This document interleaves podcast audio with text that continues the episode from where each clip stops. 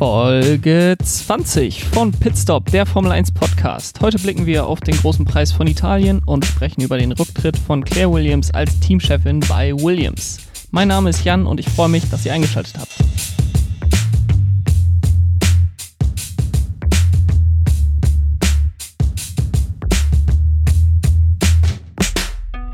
Das Rennen in Monza in Italien steht auf dem Programm und es ist eine der schönsten Strecken im Formel 1 Kalender und vor allen Dingen die schnellste Strecke im Formel 1 Kalender und darauf möchten wir vorausblicken.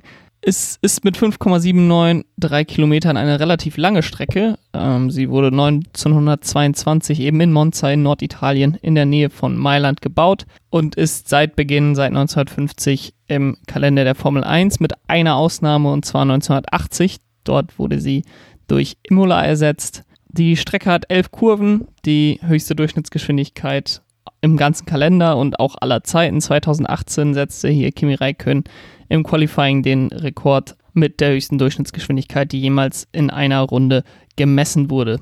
Es ist eine Strecke, die immer wieder gute Action bringt. Man hat durch die hohen Topspeeds ähm, mehrfach die Chance zu überholen. Einmal in Kurve 1 hat man eine starke, sehr starke Bremszone. Ähm, dann in Kurve 4 und 5 kommt dann eine weitere Schikane nach einem langen Highspeed-Abschnitt. Äh, da kann man sich dann, insbesondere wenn man sich schon auf der Startzielgeraden in Stellung gebracht hat, auch sehr gut überholen und dann äh, rein in die Ascari-Schikane, das sind die Kurven 8, 9 und 10, äh, gibt es die zweite DRS-Zone nach der ersten DRS-Zone, die auf der Startzielgeraden ist. Da gibt es auch gute Möglichkeiten zu überholen. Also Möglichkeiten zum Überholen ohne Ende, äh, sehr hohe Durchschnittsgeschwindigkeiten, wirklich ein Spektakel jedes Jahr, äh, das Rennen dort. Es ist in der Regel auch das kürzeste Rennen, so um die Stunde 20, äh, wenn überhaupt, wenn es ohne Safety Car durchgeht. Aber dadurch ist das Rennen nicht weniger interessant, eher im Gegenteil. Letztes Jahr hatten wir auch ein ziemlich spannendes Rennen. Dort hat Charles Leclerc seinen zweiten Sieg in Folge geholt, seinen zweiten Sieg in der Formel 1 überhaupt, nachdem er das Wochenende vorher in Spa gewann, konnte er ja, sich in Italien unsterblich machen als Ferrari-Fahrer, indem er in Monza gewonnen hat. Äh, er gewann dort vor Valtteri Bottas und Lewis Hamilton. Gegen beide musste er sich lange verteidigen, nachdem er am Samstag die Pole geholt hatte. Hat sich sehr stark verteidigt gegen die mit teils auch harten und grenzwertigen Manövern, aber hat äh, wirklich da nichts Unfaires gemacht, würde ich sagen, und verdient gewonnen. Sebastian Vettel hatte sich dort früh gedreht im Rennen, ähm, ist dann auf die Strecke direkt vor Lance Stroll zurückgekommen. Der hat sich dann übers Radio beschwert, ist dann selber auf die Strecke zurückgekommen und hat äh, Pierre Gasly beinahe rausgeworfen. Ähm, das ist, glaube ich, so ein bisschen das Problem bei den, bei den aktuellen Autos, dass wenn man 90 Grad zur Strecke steht, dass man dann nicht sieht, links, äh, ob jemand kommt, insbesondere in der Kurve. Sebastian Vettel konnte sich dann nicht wirklich zurückkämpfen im Rennen, hat äh, nicht mal Punkte geholt. Äh, mit einem Ferrari, der da ja noch sehr, sehr starken Motor hatte, hatte man sich da auf jeden Fall mehr vorgestellt für ihn. Auf der anderen Seite war es für Renault das stärkste Saisonergebnis. Daniel Ricciardo und Nico Hülkenberg holten da Platz 4 und Platz 5, genauso wie sie es letzte Woche gemacht haben, nach einer relativ enttäuschenden Saison im letzten Jahr. Ähm, insbesondere aufbauend auf der 2018er Saison war das so ein bisschen die Wiedergutmachung zum Start der zweiten Saisonhälfte.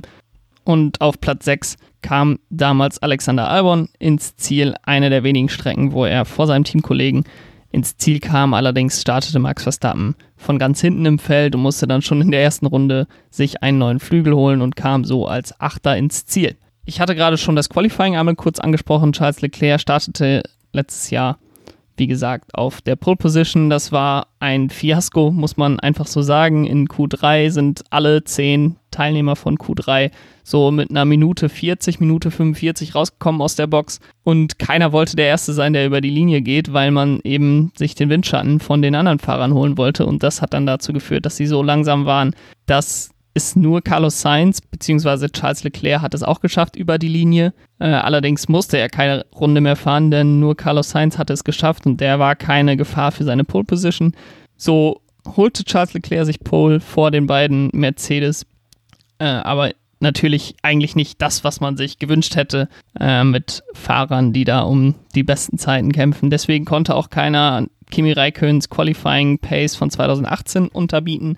Ich bin gespannt und ich kann mir eigentlich nur vorstellen, dass es dieses Jahr klappen wird, dass einer der Mercedes, wahrscheinlich Lewis Hamilton, ähm, diesen Rekord von Kimi Räikkönen brechen wird und die schnellste Runde aller Zeiten aufstellen wird. Mit äh, Blick auf letztes Jahr waren da so drei Teams, wo ich sagen würde, die waren dort besser, als man das hätte erwarten können. Das ist einmal Ferrari gewesen, die natürlich den Motorenvorteil im letzten Jahr voll ausgenutzt hatten. Charles Leclerc hat sich da den Sieg geholt. Sebastian Vettel hat sich blöd angestellt beim Rennen. Allerdings äh, war auch er mit guter Pace eigentlich das ganze Wochenende am Start. Dann Renault natürlich mit Platz 4 und Platz 5 das beste Saisonergebnis dort gehabt.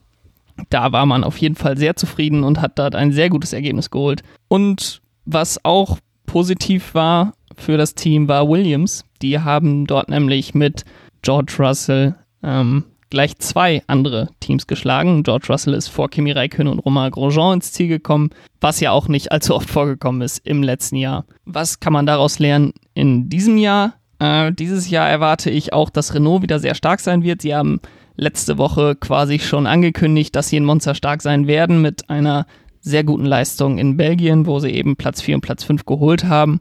Letztes Jahr waren sie in Italien noch stärker als in Belgien und ich kann mir vorstellen, dass sie wieder in ähnliche Sphären vorfahren werden an diesem Wochenende und den Red Bull ganz schön Feuer unterm Hintern machen werden. Gleichzeitig schätze ich auch McLaren stark ein. Die waren jetzt in Spa etwas enttäuschend, muss ich sagen. Ähm, sie haben aber in Österreich auch eine ziemliche Highspeed-Strecke und in Silverstone, zumindest im ersten Silverstone-Rennen, auch gute Leistung gebracht. Und ich hoffe, dass sie da so ein bisschen zu ihrer Form zurückkehren, ähm, die sie am Anfang der Saison hatten. Sie haben so ein bisschen an Form verloren und auch das ganze Glück, was sie am Anfang der Saison hatten, ist ihnen jetzt etwas ausgegangen. Außerdem erwarte ich, dass Williams wieder stärker sein wird auf dieser Strecke. Sie waren letztes Jahr eigentlich deutlich mehr abgeschlagen, als dass sie die Teams, dass sie die Teams um sie herum hätten schlagen können. Und äh, trotzdem hat man es hier geschafft, weil man eben auch den Mercedes-Motor hat, der eben sehr stark ist. Außerdem glaube ich, dass der Vorteil des Mercedes-Motors dieses Jahr noch größer ist als im letzten Jahr, eben weil der Ferrari-Motor auch nicht mehr vorne mitfährt. Und deswegen glaube ich, dass Williams hier auch einige Teams schlagen kann und auch einige Teams überraschen könnte. Auf der Gegenseite muss man sagen, bei Ferrari beziehungsweise bei allen Autos, die einen Ferrari-Motor haben, erwarte ich, dass man schlechte Ergebnisse liefern wird. Es war letzte Woche in Spa schon, ja, katastrophal. Die Ferrari waren auf allen Strecken, die wenig motorenlastig waren, also Ungarn und Spanien speziell, waren sie in Ordnung. Äh, auf allen anderen Strecken haben sie kaum mitgehalten. Ähm, Charles Leclerc hat da noch das Beste draus gemacht mit zwei Podien in Österreich und in äh, England. Allerdings äh, glaube ich, dass es ein Fiasko geben wird hier beim Heim Grand Prix für Alfa Romeo, beim Heim Grand Prix für Ferrari. Ähm, und sie können eigentlich nur froh sein, dass die Fans nicht da sein werden. Wenn wir jetzt schon die ganze Zeit über Motoren und welcher Motor der beste ist, müssen wir auch über den Party Mode reden.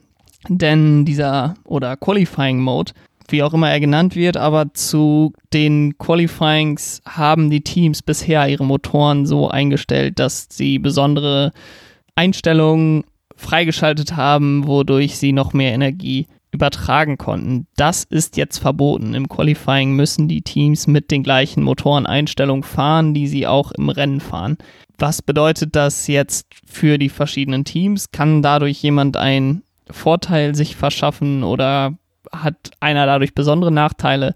Wenn es nach Dr. Helmut Marko geht, dann hat besondere Vorteile Red Bull, denn er sagte mal, dass der Party-Modus oder der Qualifying-Modus Mercedes bis zu acht Zehntel pro Runde gibt. Ähm, das ist natürlich ein sehr, sehr extremes Statement. Ähm, ich kann mir vorstellen, dass es vielleicht acht Zehntel im Gegensatz zu keinem Qualifying-Modus oder im Gegensatz zu der niedrigsten Motoreneinstellung ist.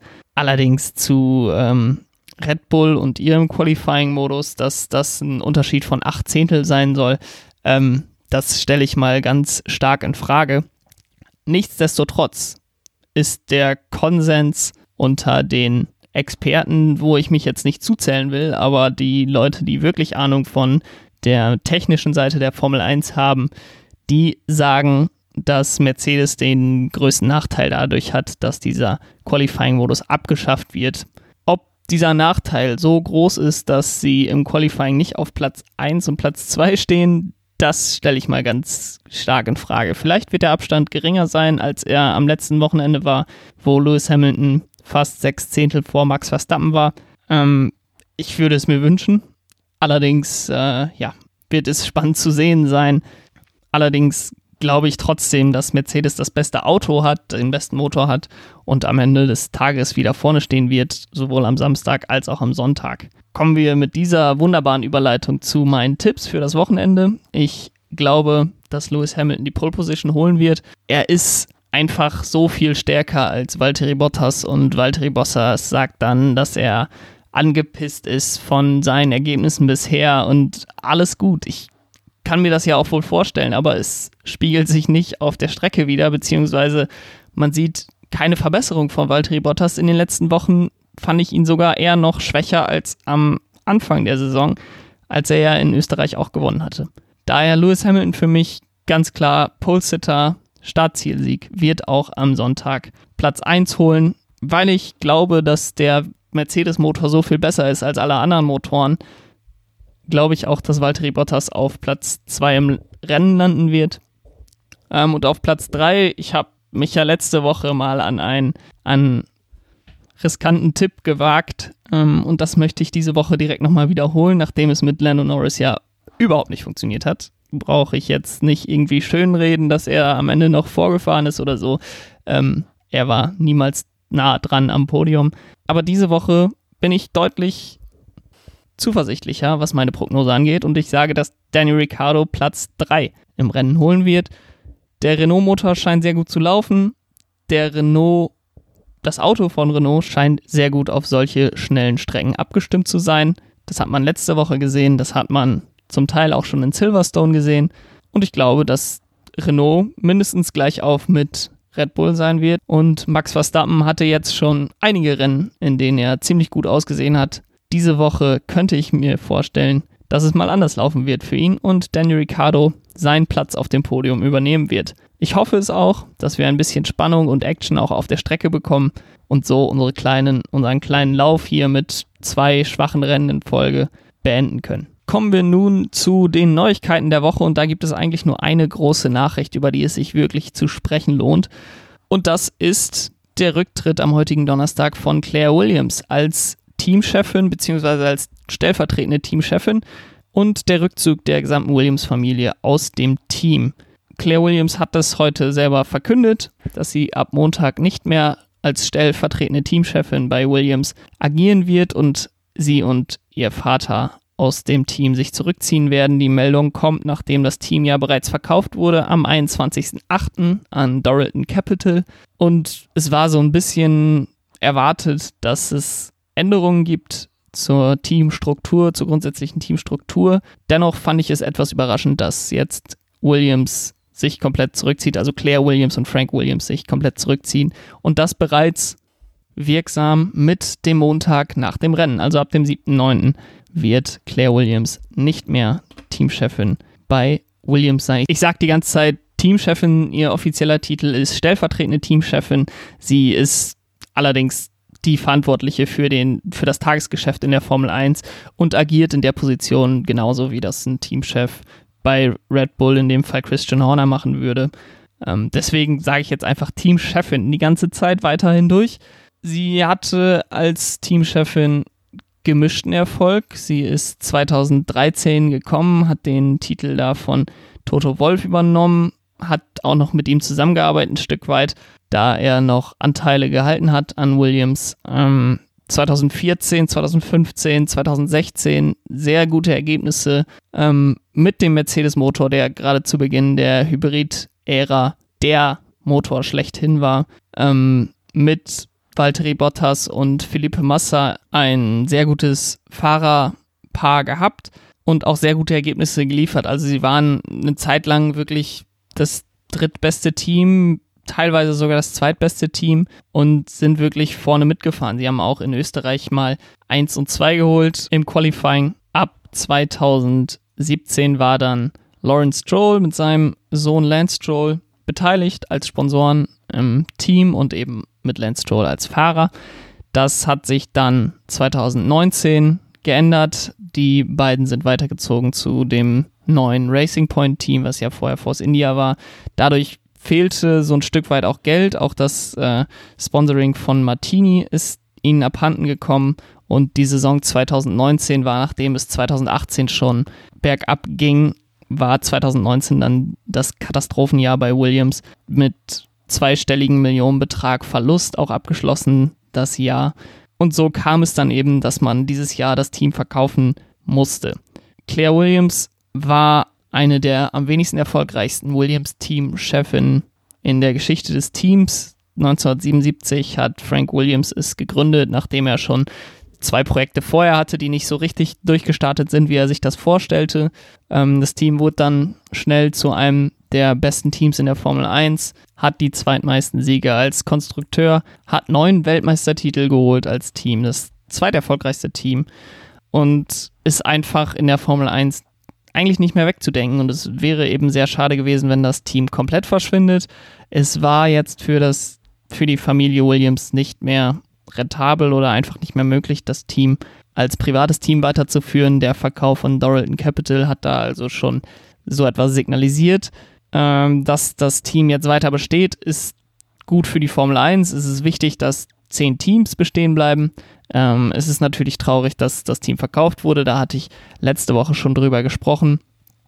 Jetzt kommt nochmal dazu, dass sich die Williams-Familie komplett zurückzieht, wodurch das Team natürlich auch so ein Stück weit die DNA verliert. Zurück zu Claire Williams. Die hatte wenig Erfolg als Teamchefin. Ich glaube allerdings, dass man nicht alles ihr zuschreiben darf. Sicherlich ein, ein Teil davon.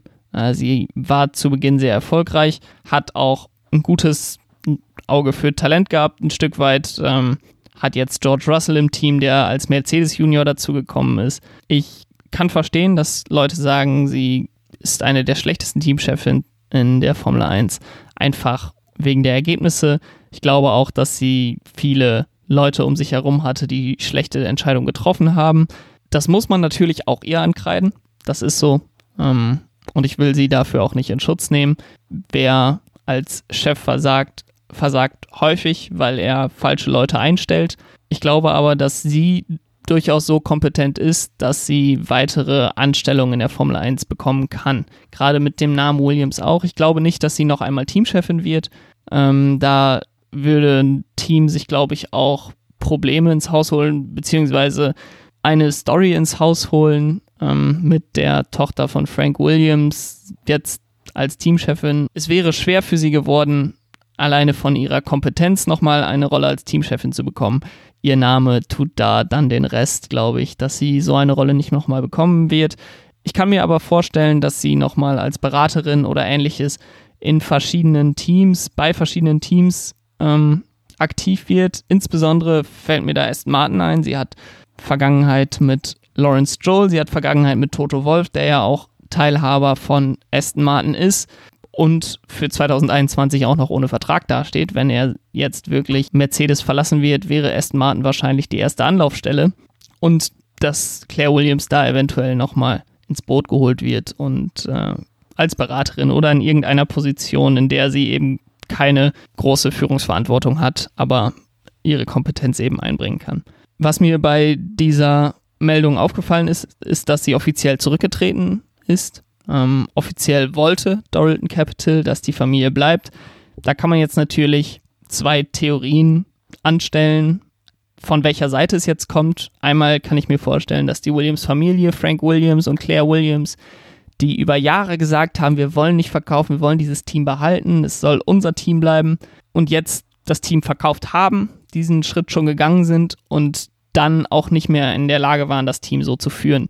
Man hat nicht mehr die volle Kontrolle. Vorher war man zwar verantwortlich für die Mitarbeiter, aber nicht verantwortlich für jemanden, der über einem steht. Man hatte in der Hierarchie niemanden über sich, man musste sich von niemandem rechtfertigen. Äh, und die Situation ist jetzt anders. Das ist natürlich für jemanden, der aus so einer starken Position kommt, schwierig, sich dann neu einzuordnen. Ähm, und so würde es auch dazu passen, dass man sagt, okay, das Beste fürs Team ist es jetzt jemanden zu finden, der in diese Situation, in diese Rolle passt und wir verabschieden uns dann komplett ähm, und hoffen, dass ihr das Beste aus unserem Team macht. Die andere Theorie ist natürlich, dass Doralton Capital gesagt hat, okay, wir möchten einen neuen Teamchef einstellen, wir wollen jetzt hier kein großes Mediendrama erzeugen mit irgendwelchen Stories über Zerwürfnissen zwischen Williams und den Investoren.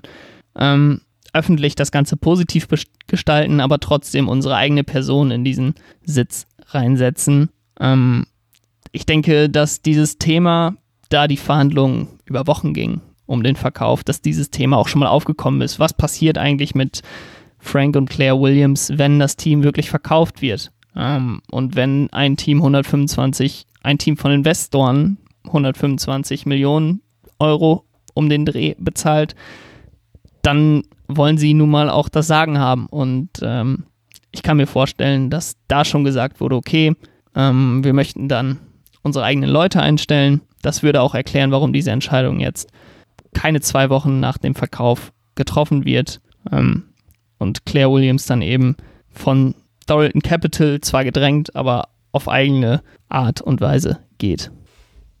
Dass man jetzt so einen klaren Cut macht, direkt nach dem Rennen in Monza, finde ich auf jeden Fall positiv. Das gibt jetzt der neuen Führung auf jeden Fall die Möglichkeit, sich so aufzustellen, dass man schnellstmöglich die Entwicklung in eine andere Richtung oder in eine bessere Richtung ähm, steuern kann und die Zukunft eben so gestalten kann, wie man will. Ein neuer Aufsichtsrat wurde schon bestellt mit äh, Matthew Savage und Darren Fultz. Das sind zwei hohe Tiere eben bei diesem Investmentteam von Doralton Capital und James Matthews, das ist ein ehemaliger Rennfahrer mit einer ja nicht unbedingt erwähnenswerten ähm, Karriere als Rennfahrer, der danach eben Investmentbanker geworden ist. James Matthews wird auch schon, was ich gelesen habe, als potenzieller Nachfolger, als Teamchef gehandelt.